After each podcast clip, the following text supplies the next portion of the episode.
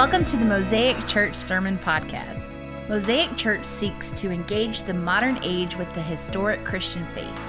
If you don't have a home church, please don't use this podcast as a substitute for being a member of a local community of faith. Whether you call Mosaic your home or not, we hope that you find this sermon convicting and encouraging in your walk with Jesus. Here's our lead pastor, Pastor Greg Brown, with this week's sermon. How many of you guys think of the gospel as something that's very like individual? Like when you think of the gospel, you think of my salvation, my righteousness, like my, or my declared righteousness, I should say. It's my eternal life, right? That's a pretty common thing, right? You think about the gospel in terms of the personal effect that it has on you, and that's and that's totally fine. That's a totally appropriate thing to think. But the gospel goes far beyond that. The gospel that Jesus came preaching in Mark 1 was the gospel of the kingdom it wasn't just about individual Christians being saved, and it wasn't even about just a people being saved, but it was about God's reign and rule over all creation. It's the gospel of the kingdom.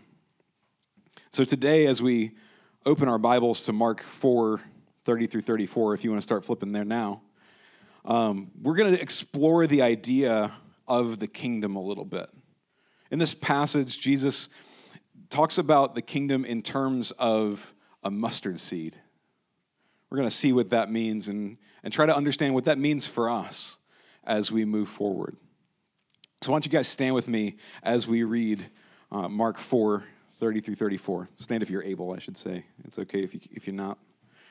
Um, I haven't explained this in a while. The reason we stand for the reading of God's word is to, to show the respect that we have for God's word, right? Like we, we can sit while a man is speaking, but when God speaks, we stand.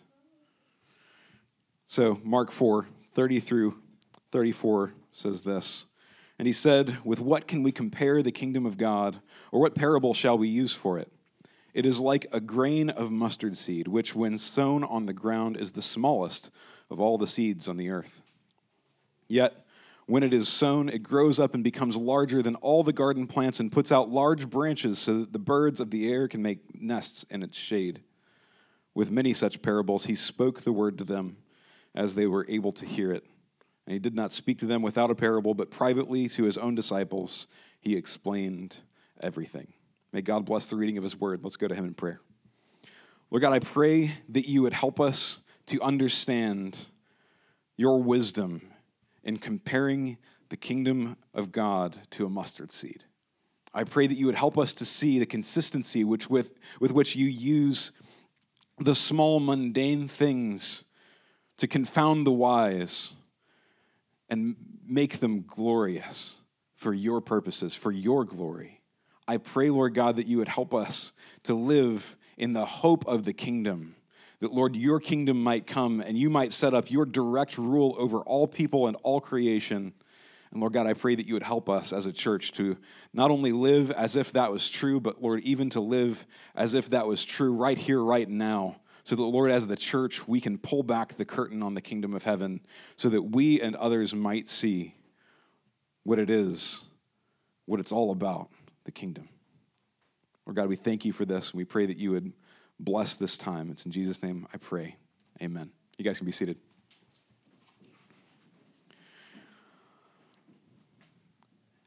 One of my favorite kinds of story is the plot twist. You guys know what I'm talking about, right? Like Interstellar, you ever seen that movie? Or Inception? Um, Ashley said that most people wouldn't get this, but there's a there's a, a Brad Pitt movie that the first rule is you don't talk about it. Some of you guys know what I'm talking about. The rest of you, it's okay. You don't have to watch that movie. It's not that great. It's actually pretty good, but I shouldn't say that as a pastor, probably. I saw it way back in the day, um, before I was more sanctified. um, man, I love the plot twist, right? Like, you go into this story and they tell you this whole thing one way, and then all of a sudden, something comes out of nowhere and just blindsides you. And I love the plot twists that are actually like kind of seeded beforehand. You should have seen it coming, and where like when the plot twist hits, it's like, oh man, I got to go back and rewatch this whole thing so that I can watch it with a new perspective. I can read this story with a whole new perspective. Right? I love it when when the author just goes, "Hey, like actually all those other things that I told you about were something completely different." See, I'm not talking about the the kind of big reveal like in The Empire Strikes Back, right?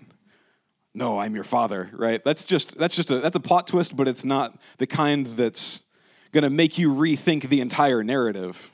There wasn't that much character development for Vader. But the kind of thing that I'm talking about is, man, like they've dropped this this this bomb at the end and I have to go back to the beginning and go like my mind is just completely twisted. I have no idea what's going on here, but I'm going to see this with a completely different perspective. In the first century, the Jews expected a Messiah, but they had certain preconceived notions about what sort of Messiah they might have and what he might do and what kind of kingdom he might set up. In fact, even after Jesus' resurrection in Acts 1 6, the disciples seem to expect him to remove the Roman government, their oppressors, and, and set up an earthly kingdom in Israel right then and there. He was going to take it by force. They were like, oh, you're, you've, you, have you have been raised from the grave. Is now the time for the kingdom? And then he ascends into heaven. Kind of blew their minds. But Jesus had been telling them about this this whole time.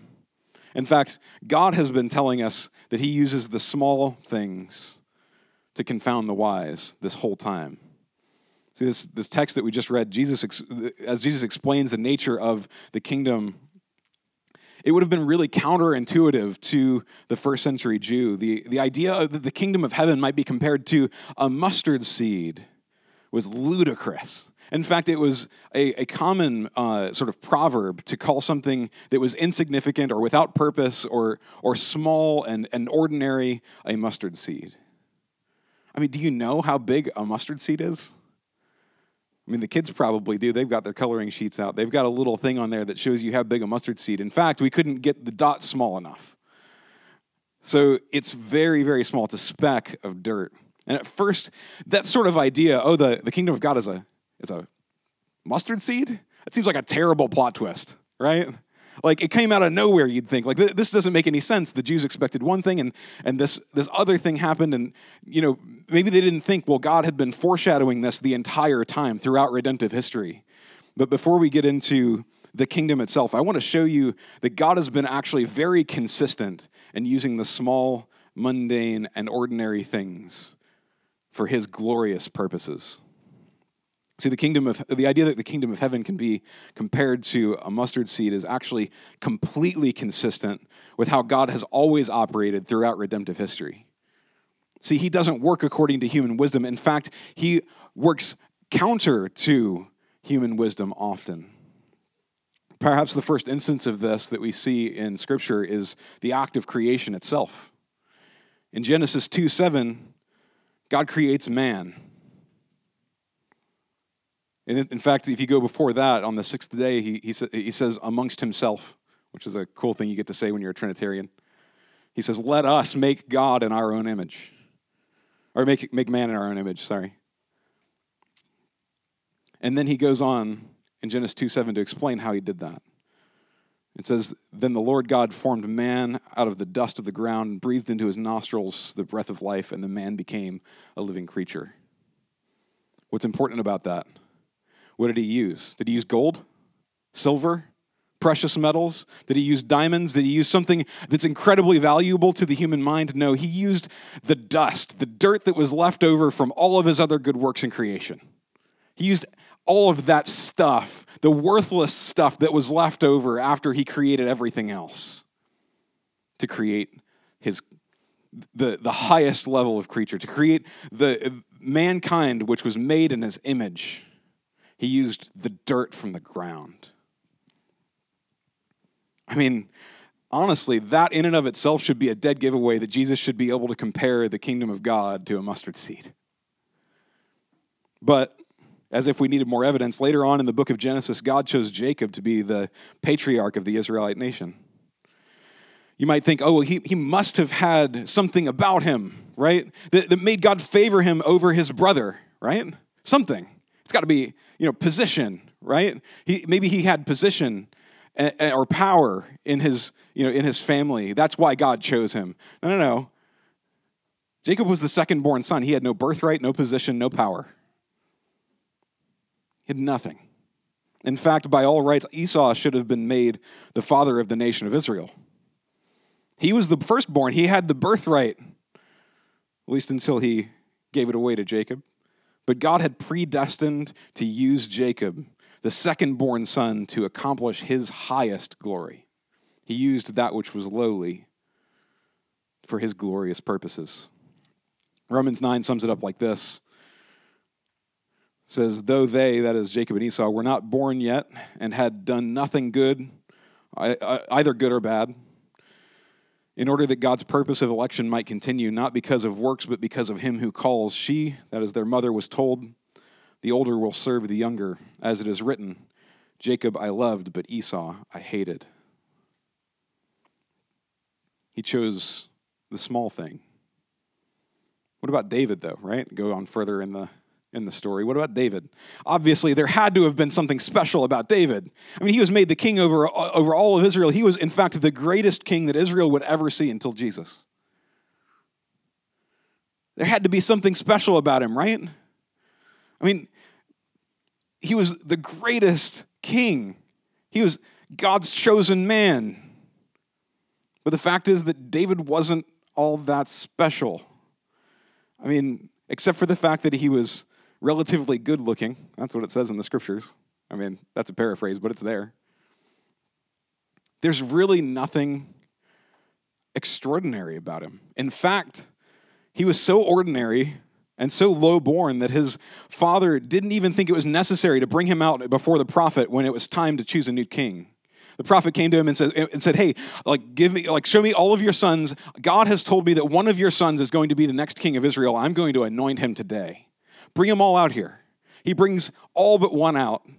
And, and Sam was like, Where, What's going on? Do you have another son? And he's like, Oh, yeah, we got this run of the litter that we left out back because he's the last born and like and he doesn't really matter all that much. He left we, we left him to tend the sheep. But God chose him to accomplish his glorious ends. I mean, further into David's story, even like we see that God uses a lowly river rock to slay the giant named Goliath. I mean, Saul gave David all of this armor, his sword, everything else that he would need to go into battle against uh, Goliath, but God said, No. I'm going to use the small, mundane, ordinary things for my good purposes. By man's wisdom, these things are completely absurd. But God uses that which is lowly and insignificant in order to display his glory and holiness more clearly. I mean, do you think you or I would be sitting here having been saved by grace and welcomed into the family of God if he only used people that seemed worthy? I mean, I know I wouldn't be. I mean, maybe you guys are, are stronger, smarter, faster, more talented than I am. Maybe if God was trying to find the best and the brightest of all of humanity to bring him glory, man, you'd be among them. Maybe. But I don't know. If, it, if you're me, if you're like me, there's just too much broken, messed up, deficient stuff inside me.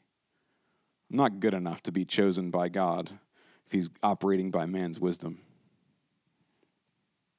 But God consistently uses these small, insignificant, broken, and mundane things and people like me in order to show the world how wonderful, merciful, and gracious He is. So let me get the, the record straight before we move on today to the reality of the kingdom. So I really want you to see that God comparing his kingdom to a mustard seed is, is not crazy. But let me, let me set the record straight here before we get too far. I'm going to talk a little bit individually. I talked about individual salvation. If you ever thought that God elected you to eternal life because he saw something great in you, you're dead wrong. In fact, it's far more likely that God chose you because of how messed up you are and how much it would bring him glory to put you back together. On the other side of that coin, though, I mean, you need to hear this. If you think that you're too messed up, too deficient, too plain, just plain wretched, that God could ever use you, you couldn't be further from the truth. If God can use a second born son like Jacob, or a runt of the litter like David, or a genocidal murderer like Paul, then there's no question that he can use you. There's no question that he can use this small, ordinary, run of the mill church. God uses the small things. And the people that this world seem, seems to identify as worthless for his highest and most glorious purposes. In light of that, that reality, it's easy then to see how consistent it would be for Jesus to compare the kingdom of heaven to a mustard seed. The kingdom of heaven is like a mustard seed because in the beginning it looks small and insignificant. The, the Jews expected to, that their Messiah would come with armies and fiery chariots and angels and all sorts of crazy things. But Jesus came as a baby in a manger lived peacefully, and died quietly. He was the seed of the kingdom of heaven. He was sown by dying on the cross. I mean, God could have, could have done things so differently, right? I mean, let's just be like completely honest right now. Like, if we were going to devise a scheme by which to set up God's kingdom on earth, we probably wouldn't choose this way right? Maybe he, he could have uh, done what the Jews expected and just, you know, came in and, and taken everything by force right then and there. You know, maybe he, he could have waited until the 21st century and just blasted it across the internet. Maybe, you know, he could have come right after David and saved the Jews all sorts of terrible, evil kings. But he didn't. He chose to use his only son, Jesus Christ I mean, I don't think any of us would have ever come up with a first century Jewish rabbi dying on a Roman cross as a way to set up the kingdom of God. I'm not sure that we'd ever get there. And yet, that's precisely how the kingdom of God began. The seed was sown, Jesus died on the cross, and like a mustard seed, the kingdom began to grow. And the promise here is clear in verse 32 today. When it is sown, it grows up and becomes larger than all the garden plants and puts out large branches so that the birds of the air can make nests in its shade. In fact, the mustard seed grows up to be larger than any other plant. Hear that. Matthew actually quotes Jesus as saying the mustard seed grows up into a tree. Something so large compared to all the other garden plants that would eclipse them all. Likewise, the kingdom of God will grow into a, mus- uh, into a mustard plant, as it were, and eclipse every human kingdom that has ever existed or will exist. The most powerful rulers will seem powerless compared to God in his kingdom. The biggest countries will seem small in comparison to God's direct rule over all creation the most just and righteous kings and the presidents will seem evil in comparison to God's righteous judgment. And the most benevolent governments will seem malevolent compared to God's merciful reign. That's the kingdom of God. Like a mustard tree, which grows from the smallest seed to the largest plant in the garden, the kingdom of God will wreck our perspectives on what a government should be because it's so good. Like I said before, far too often we think of the gospel as something that's highly individual. Like I said, that's somewhat justified. You know, it's about my relationship with God, it's about my salvation, my glorification. But the gospel that Jesus preached was the gospel of the kingdom. It was the good news that God's kingdom would come in and that God would reign and rule over his people directly. The good news isn't just that we're saved from eternal punishment, it's that we are saved into the kingdom of God, and we have the promise that that kingdom will never end. That's the promise that Jesus is making in this parable. And you might not see it all clearly right now. You might not see his kingdom super clearly right now, but God's kingdom is coming, and no one will be able to ignore it. As Christians, we must live with that sort of perspective the idea that the kingdom is coming. When the federal government doesn't solve all of your problems, it's not time for despair, it's time for hope. Because it points us to God's kingdom. It's coming. There will be a, a day when all of this small, this, this stuff that's happening today, even the terrible things that happen today, will seem small in comparison to the light of God's glory. I mean, why would we ever expect a human government to do what only God can do perfectly? I mean, by all means, look, I'm saying call your senators, vote, lobby, do everything else you, that you can to make life better for everyone, okay? I'm not saying we don't care about these things. But if you're praying for the US government harder than you're praying, your kingdom come, your will be done on earth as it is in heaven, then you need to check your priorities. Pray for our leaders, okay? But don't place your hope in them.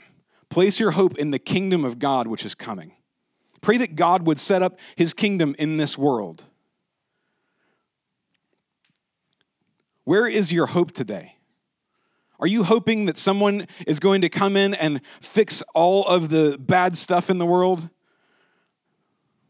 I mean, if, if God should see fit to, to sanctify the U.S. government and make this this nation truly Christian, perhaps even for the first time, depending on where you come from history wise, then we should praise him for his mercy, but we shouldn't hope in that.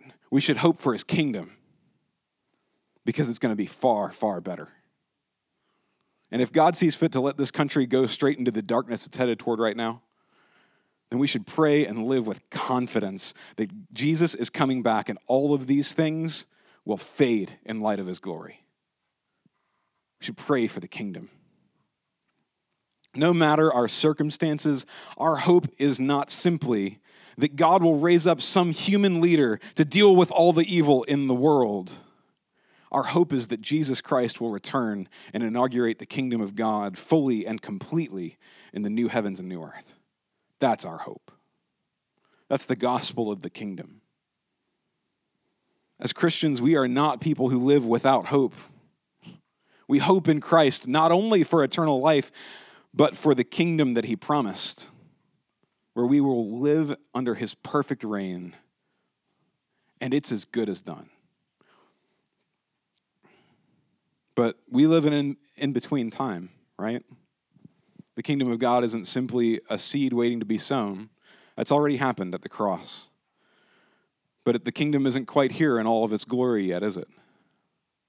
Passages like Hebrews 2 8 through 9 testify to this sort of already but not yet reality. We, we know that God the Father has subjected all things under Jesus, and yet at the same time, we don't fully see it just yet, do we? But the whole thing is as good as done. And as people who have placed their faith in Jesus, we have to live like we actually trust Him like the kingdom is real. I mean, practically, we do this through the church. As we live with Christ, our King, particularly as we worship and do life together as brothers and sisters in Christ, we sort of pull back the curtain on the kingdom of heaven so that we and others can see what the kingdom is finally going to be like Yes, it's a dim picture, don't get me wrong. We still deal with sin and brokenness.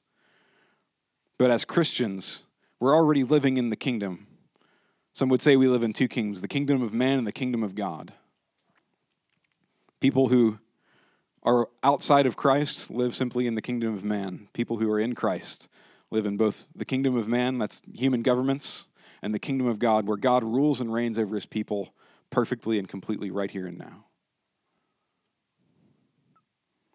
Look, I mean, like I said, the, the church is, is supposed to be an image of this, but I realize that this dance studio doesn't look much like heaven. Or if it does, I'm, I'm getting really worried. but the people around you right now are the ones you're going to spend eternity with. I mean, I know that you can't see the presence of God here and now like you will in heaven, but He's here nonetheless. Says, when two or three are gathered in His name, there He is. If our hope is really in Christ, then and, and He's certainly going to bring the, the kingdom of God in all of its fullness, then we need to start worshiping, living, and fellowshipping like we believe it. Sing like you're going to sing when you see Jesus on the throne with your own eyes. Pray like you're going to pray when you see him face to face. Love others like you're going to love them in eternity. In the process of, uh, of writing this, or any sermon, it's, it's really a pastor's job to not only ask what the text, means, right, but to ask what God is saying to this congregation here and now. And I, I admit that, like, this is probably a, a, place where I struggle the most when preparing a sermon. It, you know, asking, you know, what does the text mean can be a, a mostly academic exercise, right? But asking the question, like, what does this need to say to your people right now, Lord? That's that's the that's the harder bit, I think. But I think that this passage is pretty clear for us today. A few things that God wants you to know today from this passage. First, God wants you to know that He can use each of you in particular and this church corporately, no matter our relative size or strength. He uses the small and weak things to do great and mighty things.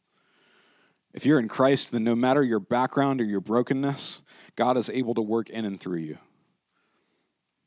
Look, your life and this church means something if you're in Christ. Do you hear me today? It means something. You might seem small, but God can work in you for his glorious purposes. And that is the highest calling that we can possibly have.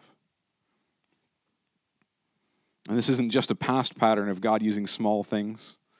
We get to hope in the gospel of the kingdom, which started small, just a small seed, Jesus Christ and is blossoming into something so much bigger.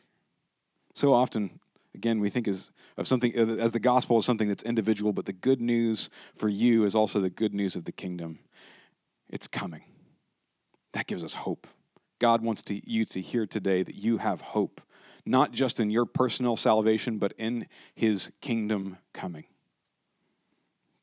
Finally, God wants you to know that the gospel of the kingdom should drive us to live as if we're already there. If we really trust God, we trust His promises. I mean, we should love God and our neighbor just like we will in eternity. So let's pray, sing, and fellowship with more joy, more conviction, and more love than ever before. In due time, the kingdom of God will break in, but we won't be surprised at what it looks like if we're living like that. Yes, it will be far more glorious and splendid and more amazing than we might imagine here and now, but the shape of it is going to be familiar because we're already living it here on earth with our brothers and sisters in Christ. Today, God wants you to know that no matter how small and far off it may seem now, the kingdom is coming and everything will be made new. If we weren't in Christ today, man, that might seem terrifying, and it should. God is coming in perfect judgment for sin. He is the God of the universe who controls all things and who judges perfectly for every sin. There is no escaping his wrath, except by Jesus Christ, who has paid the price for all of our sin. But if you do trust in Christ today, man, the good news of God's kingdom is truly gospel. It gives us hope. So, let that knowledge fill you and fuel you as you live in hope for that day.